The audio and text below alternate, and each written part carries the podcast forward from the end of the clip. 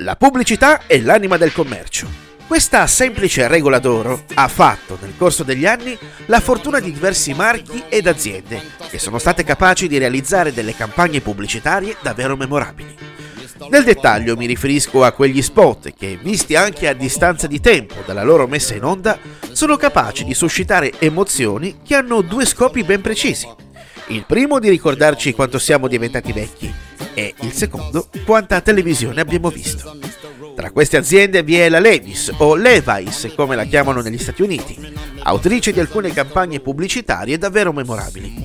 Soprannominata la madre dei jeans per via dell'abbondante quota di mercato che detiene nel settore dei jeans e dei pantaloni, il marchio fondato nel 1853 dall'imprenditore tedesco naturalizzato statunitense Levi Strauss è entrato nell'immaginario collettivo come il sinonimo per eccellenza per riferirsi al capo di abbigliamento in tessuto di denim.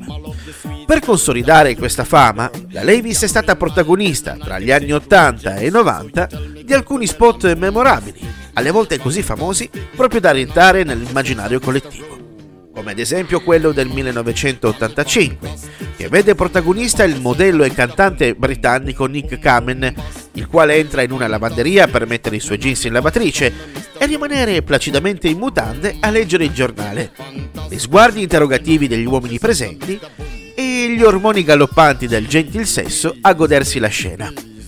Ad oggi, il solo pronunciare il nome di Nick Kamen suscita nelle fanciulle cresciute negli anni 80 una sorta di reazione di omeriana memoria, dove la salivazione si fa più copiosa e la perdita del controllo delle più elementari facoltà mentali per un variabile periodo di tempo.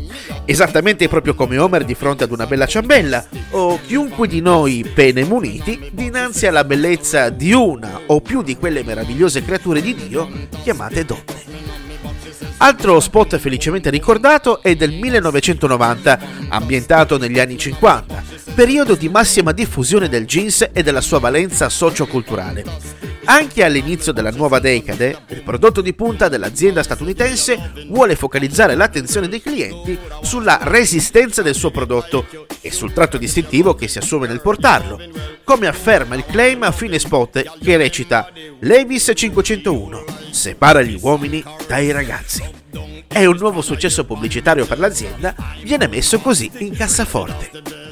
L'azienda continua ad impiegare modelli dai fisici statuari per i suoi spot, dando l'immagine che si possa essere belli e dannati indossando proprio i suoi prodotti. Il bello e dannato per antonomasia degli anni 90 è sicuramente Brad Pitt, il quale compare in uno spot datato 1991. Mentre alcune madri pensano che la pubblicità mostri tutto quello che c'è di sbagliato nell'America del tempo, le figlie apprezzano ampiamente, mentre l'ufficio creativo della Levi's porta a casa l'ennesimo successo. L'apice della creatività pubblicitaria del marchio perdura per tutti gli anni 90, come testimoniato dallo spot che è diventato un vero e proprio cult del periodo, accompagnato dalla canzone Mr. Bombastic di Shaggy, tormentone da classifica e perfetta colonna sonora per accalorati strusciamenti in discoteca.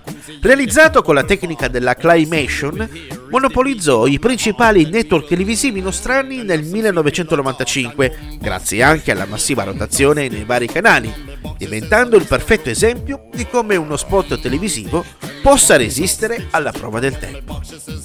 La saga di Flat Eric è forse quella più famosa e ricordata di questa prolifica e geniale carrellata di spot legati alla Levi's.